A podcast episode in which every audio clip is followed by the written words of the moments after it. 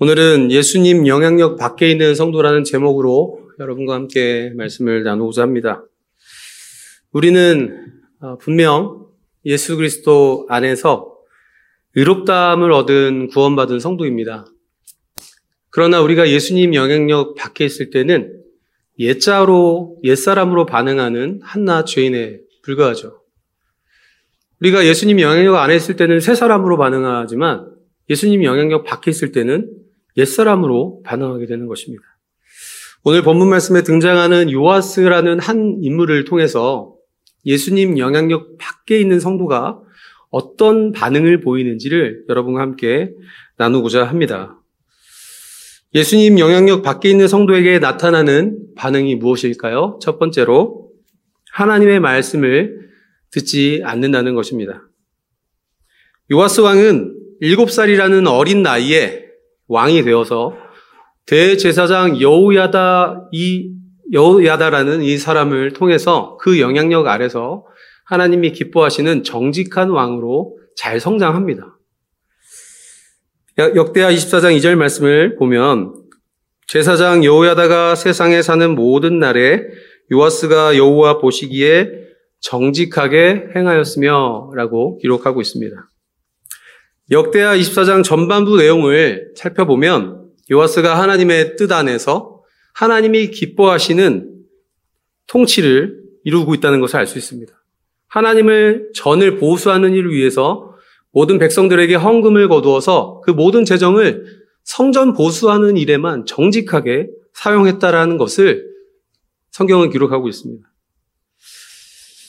요아스가 당시 어두웠던 이 남유다의 미래를 밝힐 것 같은 한 줄기 빛과 같은 존재로 살아가고 있었으나 문제가 있었습니다. 무슨 문제였냐면 방금 읽었던 우리의 말씀 구절을 보면 요아스가 대제사장 여우야다가 살아있는 동안에만 하나님 앞에 정직하게 행했다고 성경은 기록하고 있습니다.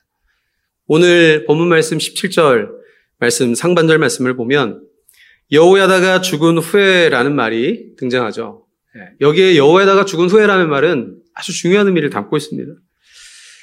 이 여호야다가 어, 여호야다라는 인물이 열왕기하 11장과 역대하 23장에 보면 하나님과 하나님 백성의 사이를 연결하는 중재자의 역할을 하는 존재로 등장합니다. 그래서 요아스가 여호야다의 영향력 안에 있을 때는 하나님 뜻 안에서 정직하게 행했지만 그 여호야다가 죽은 이후에는 그 영향력을 떠나서 자신의 욕망에 따라 반응하고 있다는 것을 오늘 본문에서는 자세히 기록하고 있습니다. 이것이 바로 성도가 예수님 영향력 밖에 있을 때 내면에 잠재되어 있던 이 옛사람이 외부의 어떤 공격들에 의해서 이 표출되고 있다는 것을 모형적으로 보여주고 있는 것입니다. 오늘 본문 말씀에서 여호야다의 영향력 밖에서 살아가는 유아스가 저지른 이 악행에 대해서 기록하고 있는데 17절 말씀을 한번 읽어보도록 하겠습니다. 여호야다가 죽은 후에 유다 방백들이 와서 왕에게 절함해 왕이 그들의 말을 듣고 여기에 등장하고 있는 유다의 방백들이라는 사람들은 유다의 지도자, 남유다의 지도자들을 가리킵니다. 그들은 늘 요아스 주변을 맴돌면서 이 요아스의 권력에 빌붙어서 자신들의 이속을 챙기려고 했던 자들이었습니다. 그래서 여호야다라는 이 존재가 늘 요아스 옆에 있었기 때문에 이 여호야다라는 존재는 그들에게 있어서 눈에 가시 같은 존재였겠죠. 그런데 마침 그 여호야다가 죽게 되었습니다. 그러자 이 방백들, 남유다의 지도자들이 이 요아스를 찾아와서 아첨하는 말을 하기 시작합니다. 여호야, 어, 요아스가 여호야다가 살아있을 때까지만 해도 하나님의 말씀에 귀를 기울였지만 이 여호야다가 죽은 이후에는 세상 사람들의 말에 아첨하는 자들의 말에 귀를 기울이기 시작합니다. 우리 역시 하나님의 택한 백성, 성도로서 살아가면서 예수님의 영향력 밖에 있을 때는 옛사람으로 반응하고 있다는 것을 알 수 있습니다. 여러분, 어, 웨스트민스터 소요리 문답 1번 문항을 보면 한번 보겠습니다. 1번 문항에 보면 사람의 제일 되는 목적은 무엇입니까? 라는 질문이 있습니다.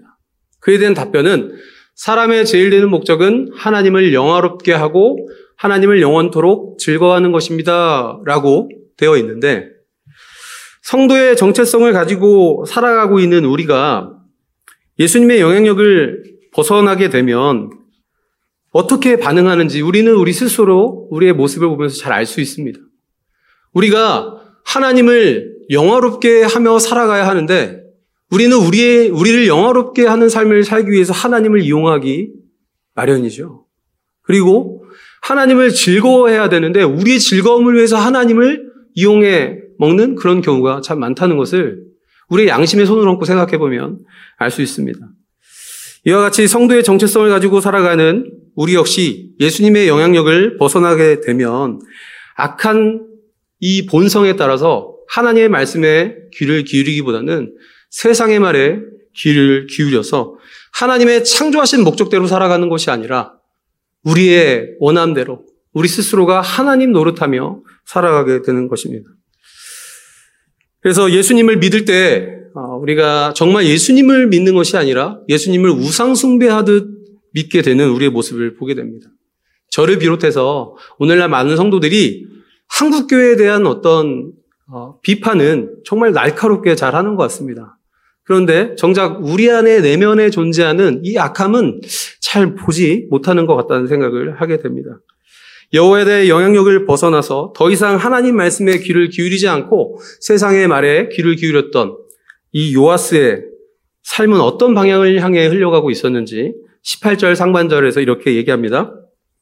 그의 조상들의 하나님 여호와의 전을 버리고 아세라 목상과 우상을 섬겼으므로 하나님 앞에서 정직하게 행하면서 하나님의 전을 보수하는 일을 위해서 열심을 내었던 이 요아스가 죄악을 일삼는 자들의 말에 미혹되어서 그때부터 하나님의 전을 버리고 과거에 이미 무너뜨렸던 그 우상들을 다시 재건하여서 그것들을 섬기는 이 모습을 우리는 보고 있습니다.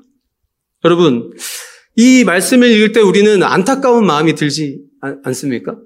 정말 안타까운 마음이 드는 이유는 하나님은 하나님께서 하나님 백성과 맺으신 언약을 온전히 이루시기 위해서 이 멸족의 위기에 처했던 다윗 왕국의 한 사람을 살려두셨습니다. 그 한 사람이 바로 요아스였고 그 요아스는 하나님의 모든 행하신 일들을 다 보고 자랐던 사람입니다. 그런데도 이렇게 변질되는 모습을 볼 때 진짜 안타까운 마음이 저는 들었습니다. 특별히 요아스가 여호와의 전을 버렸다라는 이 부분에 대해서는 쉽게 납득이 되지 않았습니다. 왜일까요?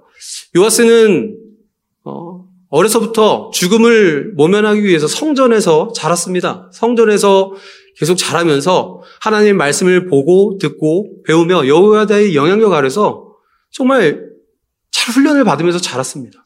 그런데 그런 그가 여호와의 전을 버렸다? 이게 정말 가능할까라는 생각을 하면서 제가 말씀을 준비하는 가운데 제 삶을 한번 가만히 돌아봤습니다. 그러면서 제가 답을 알았는데 예, 저의 삶을 보니까 이것이 충분히 가능하다는 것을 알게 되었습니다. 왜냐하면 제가 어, 뭐 외모와 상관없이 목사의 자녀로 태어나서 제가 목사의 집에서 태어나서 사택에서 지낸 시간이 20년 정도가 됩니다. 어려서부터 저희 아버지께서 어, 저희에게 굉장히 많이 그 영적인 훈련을 많이 해주셨는데 제가 미취학 가동일 당시에는 어, 새벽 예배나 그런 공적, 예배를 의무적으로 참석하진 않았지만 아버지께서 새벽 예배를 다녀오시면 제가 한 3살 된 이후로부터는 항상 아침에 6시쯤 깨워서 구보를 시키셨습니다. 구보를 하면서 한 1.5km 정도 되는 그 거리를 구보하면서 어, 보통 어린아이들은 구보를 하지 않죠. 그런데 보통 어린아이들은 참새 짹짹, 뭐 병아리 삐약삐약, 뭐 오리 꾀꾀 이렇게 해야 되는데 저는 저희 아버지께서 하면 저희가 저희 삼형제인데 삼형제가 뒤에서 된다. 안 되면 되게 하라. 할 수 있거든. 무슨 말이냐? 믿는 자에게 능치 못함 없다. 이런 구호를 외치면서 어려서부터 스파르타식의 교육을 잘 받았습니다. 그리고 이제 취하 가동이 되었을 때 학교를 가게 되었을 때 그때부터는 새벽 예배, 수요 예배, 금요 철야 모든 공적 예배를 의무적으로 참석해야만 했습니다. 그렇게 한 20년 정도를 제가 부모님 곁에 있으면서 잘 훈련을 받았어요.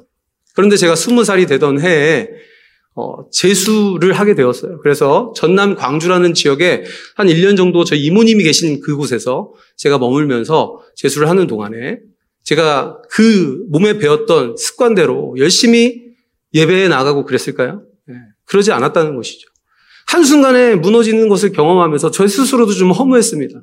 그렇게 오랜 시간 하나님 앞에 훈련을 잘 받았는데 어떻게 그게 무너지는 데는 일주일도 걸리지 않았나라는 생각을 해볼 때 요하스의 모습을 보면서 충분히 이해가 되었다는 것이죠.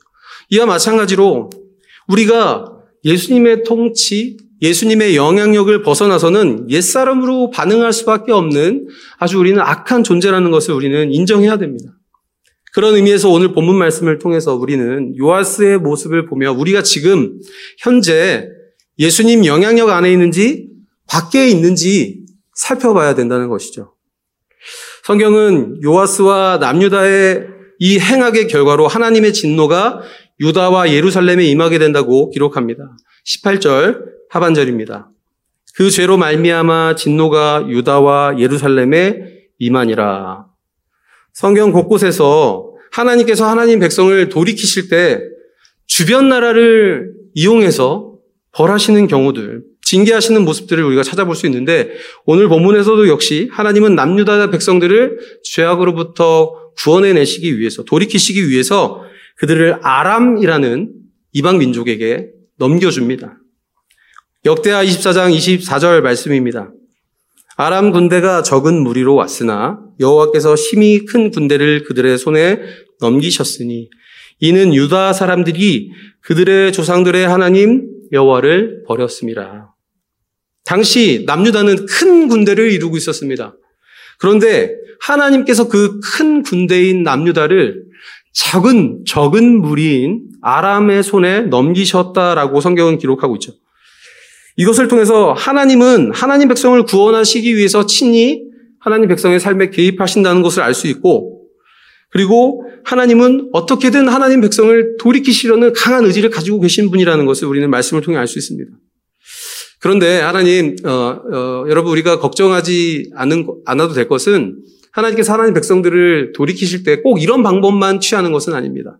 하나님은 분명히 인격적인 방법으로 우리를 타이르시고 죄로부터 돌이키시려고 애를 쓰시는 분임을 오늘 본문을 통해 알 수 있습니다. 19절 상반절의 말씀입니다. 여호와께서 그들에게 선지자들을 보내사 다시 여호와에게로 돌아오게 하려 하심에 선지자들이 그들에게 경고하였으나 하나님은 요아스와 남유다 백성들에게 여러 차례 선지자들을 보내셔서 돌이킬 기회를 주십니다. 선지자 한 명을 보낸 것이 아니고 여러 명의 선지자들을 보내셨다는 것을 오늘 말씀의 기록을 통해서 알 수 있는데 여기서 하나님이 경고하셨다라는 의미도 어, 그냥 경고했다라는 게 아니라 이 경고하다라는 단어 의미 자체가 반복하다, 다시 하다, 엄중히 전하다라는 의미를 갖고 있기 때문에 문맥상 하나님은 이들을 구원하시기 위해서 이들을 죄에서 돌이키시기 위해서 수차례, 수십 차례 말씀하고 계셨다는 사실을 알 수 있습니다. 그럼에도 불구하고 요아스와 남유다의 백성들은 하나님을 듣지 아니하였다고 오늘 본문은 기록하고 있습니다. 19절 하반절입니다. 선지자들이 그들에게 경고하였으나 듣지 아니하니라. 방금 읽은 29절의 말씀은 아까 읽었던 17절의 말씀과 구조적으로 대조를 이루고 있습니다. 17절 말씀을 다시 한번 볼까요? 유다 방백들이 와서 왕에게 절함해 왕이 그들의 말을 듣고 여호야다의 영향력을 떠난 요아스는 더 이상 하나님 말씀에 귀를 기울이지 않고 아첨하는 자들의 말에 귀를 기울이게 되었습니다. 그 결과로 요아스는 여호와의 전을 버리고 과거 불태웠던 모든 우상들을 다시 세워 그것들을 섬기게 된 것이죠. 이 말씀을 통해 우리는 다시 한번 분명히 알 수 있는 것은 예수님 영향력 밖에 있는 성도는 하나님의 말씀이 선포되어도 그 말씀을 듣지 않는다는 것을 알 수 있죠. 엄밀히 따지면 듣지 않는 것이 아니라 듣지 못하는 것이죠. 제가 어떤 집사님과 대화를 하면서 우리가 현재 누리고 있는 복음에 대한 감격, 아, 이것들을 막 나눈 적이 있습니다. 아, 이 복음을, 우리가 지금 이, 누리는 이 복음을 한국교회 모든 성도들이 다 깨닫고 누리면 얼마나 좋을까요? 이런 얘기를 나눈 적이 있습니다. 아무리 하나님의 주옥 같은 말씀이 선포된다고 할지라도 예수님 영향력 밖에서 견고한 예자로 반응하는 성도는 하나님 말씀을 들어도 아무런 감흥을 느끼지 못한다는 것이죠. 그리고 아무런 변화를 경험하지 못합니다. 아무런 열매가 맺혀지지 않습니다. 여러분, 제가 하늘사랑교회에 와서 음, 경험한 저의 짧지만 아주 임팩트 있는 은혜가 무엇이냐라고 했을 때 저는 아내하고의 관계 회복을 얘기할 수 있습니다. 아내가 이 자리에 없어서 조금 아쉽지만 어, 복음 안에서 하나님이 끊임없이 저의 악함을 드러내시면서 아내와의 관계에서 저의 악함을 계속 드러내시면서 제가 점점 낮아지는 자리로 저를 인도해 가시는 하나님의 그 능력을 제가 경험하면서 진짜 복음의 능력이 대단하구나라는 것을 스스로 경험하고 있습니다.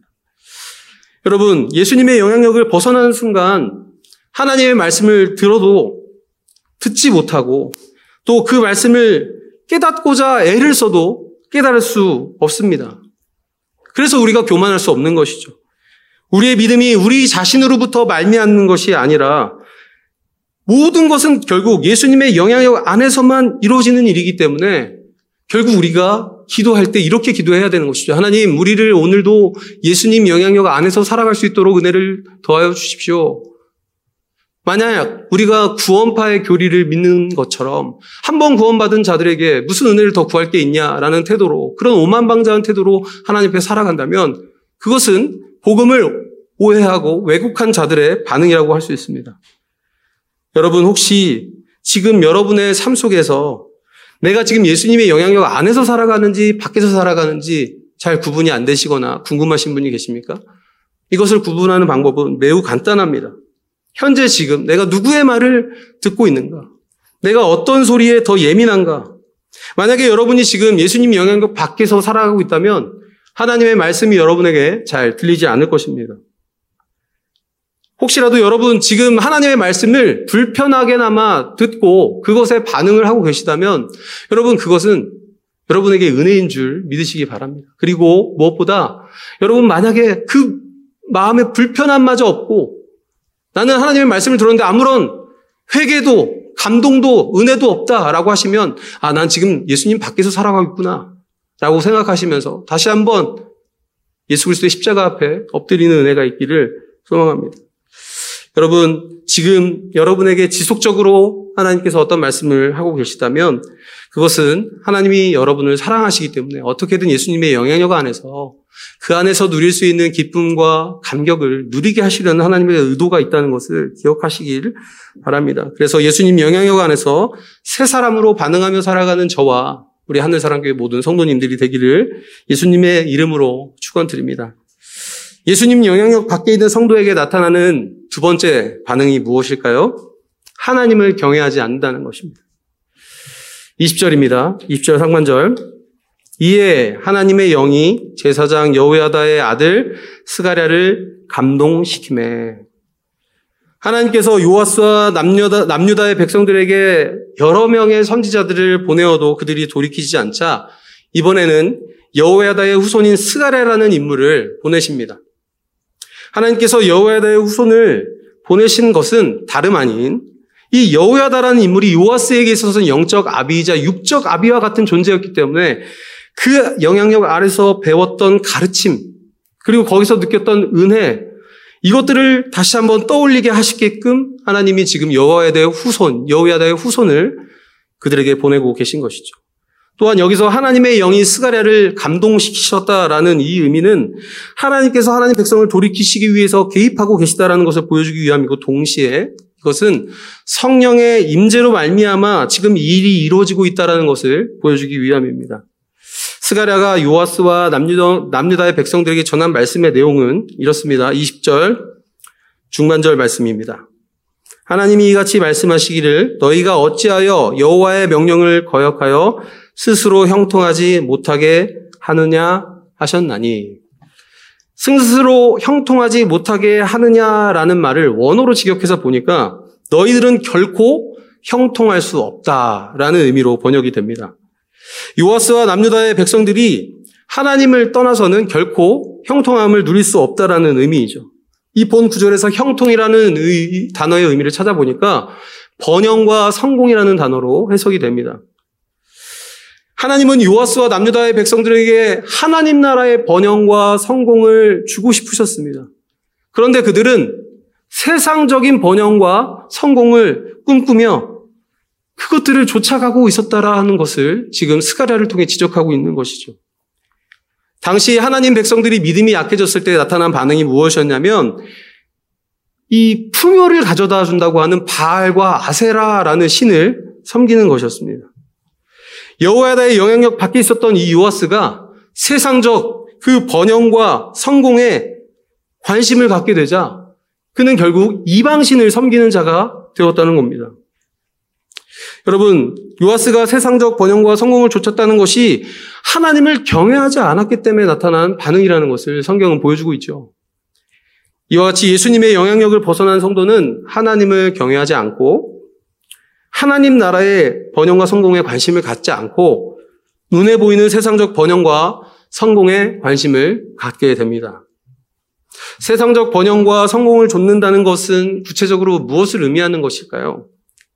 이것이 단순히 뭐 한 기업의 CEO가 되기를 꿈꾸고 그것을 열망하고 권위 있는 지도자가 되기를 열망하는 그런 모습들을 가리켜 얘기하는 것일까요? 우리는 하나님 나라의 백성이라는 성도라는 정체성을 가지고 살면서 고민하는 것이 도대체 어디까지 욕심을 내는 것이 세상적 번영과 이 성공을 꿈꾸는 것인가에 대한 것이죠. 다르게 얘기하면 어디까지가 욕심인, 욕심인 것인가, 우리 욕망인 것인가를 고민하게 된다는 것입니다. 여러분, 재물에 대해서 한번 예를 들어보겠습니다. 여러분에게 지금 집이 한 채 있고, 그리고 차가 한 대 있습니다. 그리고 부부로 계산을 했을 때 연봉 5천만 원 정도로 잡으면 적당할 것 같습니다. 연봉 5천만 원 정도. 자, 이 수준의 이상을 원하면 욕망일까요? 저의 예를 들면 저는 지금 임대 아파트에 사는데 저는 하루하루 살면서 하나님이 주시는 이 만나와 메추라기를 먹으며 살면서 되게 만족하며 살고 있어요. 근데 저같이 그것에 하나님이 오늘 먹게 하신 것에 감사하지 못하고 살면 욕망을 품고 사는 그런 악한 성도일까요?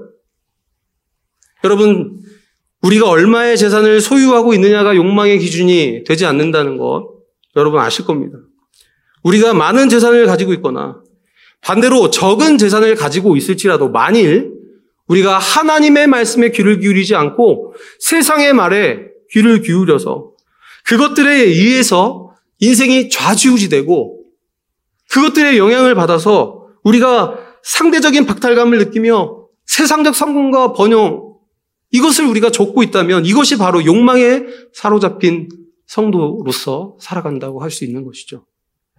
사복음서에 예수님을 만난 부자 청년에 대한 이야기 여러분 들어보셨을 것입니다. 어려서부터 어, 하나님의 율법 10계명을 아주 철두철미하게 지켰던 이 부자 청년은 스스로 하나님을 경외하는 자다라는 것에 대한 자부심, 이 부심이 엄청났습니다. 그래서 어, 예수님을 만났을 때 그가 예수님께 질문합니다. 예수님, 내가 예수님, 예수님의 말씀, 그 하나님의 말씀을 다 지켜 행했는데 이제 영생을 얻는 방법만 알면 모든 게 다 완벽합니다. 그래서 마가, 마가, 마태복음 19장 16절에 이렇게 질문하는 것이죠. 선생님이여 내가 무슨 선한 일을 하여야 영생을 얻으리까? 예수님께서는 이 청년의 내면을 깊이 통찰하고 계셨죠. 그래서 그의 허를 찌르는 말씀을 하십니다. 예수께서 이르시되 내가 온전하고자 할진대 가서 내 소유를 팔아 가난한 자들에게 주라. 그리하면 하늘에서 보아가 내게 있으리라. 그리고 와서 나를 따르라 하시니 이후의 반응을 알고 계십니까? 이후에 부자 청년이 이렇게 반응합니다. 22절입니다.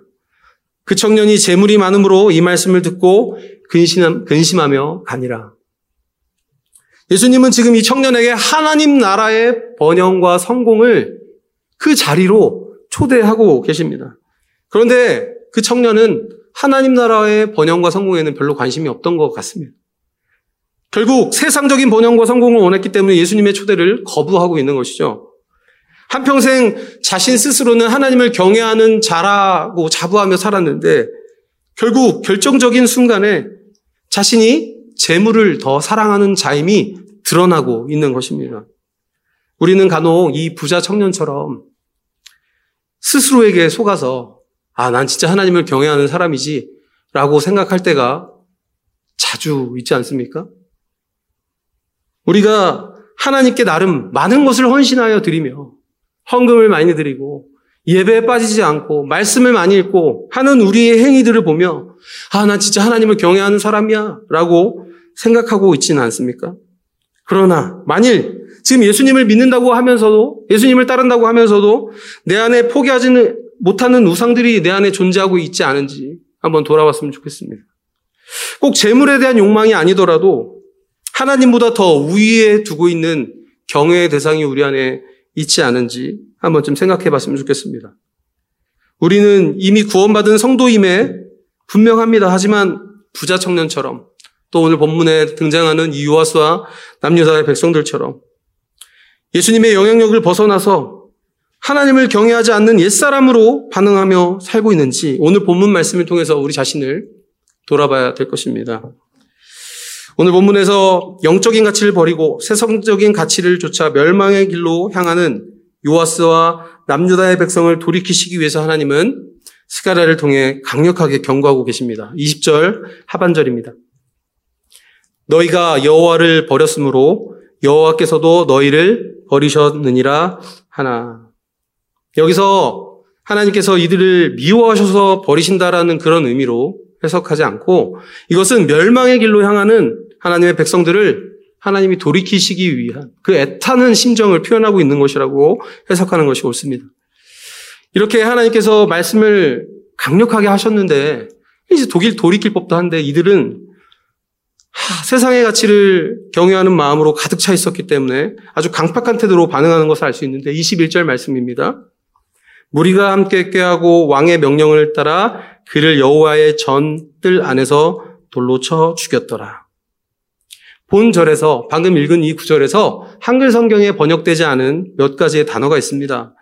어, 무리가 함께 꾀하고라는 말 뒤에 그에게 대항하여라는 말이 생략이 되어 있는데 이것은 지금 스가랴라는 한 인물을 대항하고 있다는 것이 아니라 하나님께서 보내신 성령의 보내심을 받은 이 한 사람을 대항함으로써 성령을 거스르고 있다는 것을 보여주고 있는 것이고 또 그들이 이 함께 모여서 음모를 꾸몄을 때 그 즉시 그들이 얘기를 듣자마자 그 즉시 음모를 꾸몄다라는 것을 이 접속사가 연결해주고 있고 또 스가랴를 돌로 쳐 죽일 때도 마찬가지로 그 즉시 그를 돌로 쳐 죽였다라고 원문에서는 기록하고 있습니다.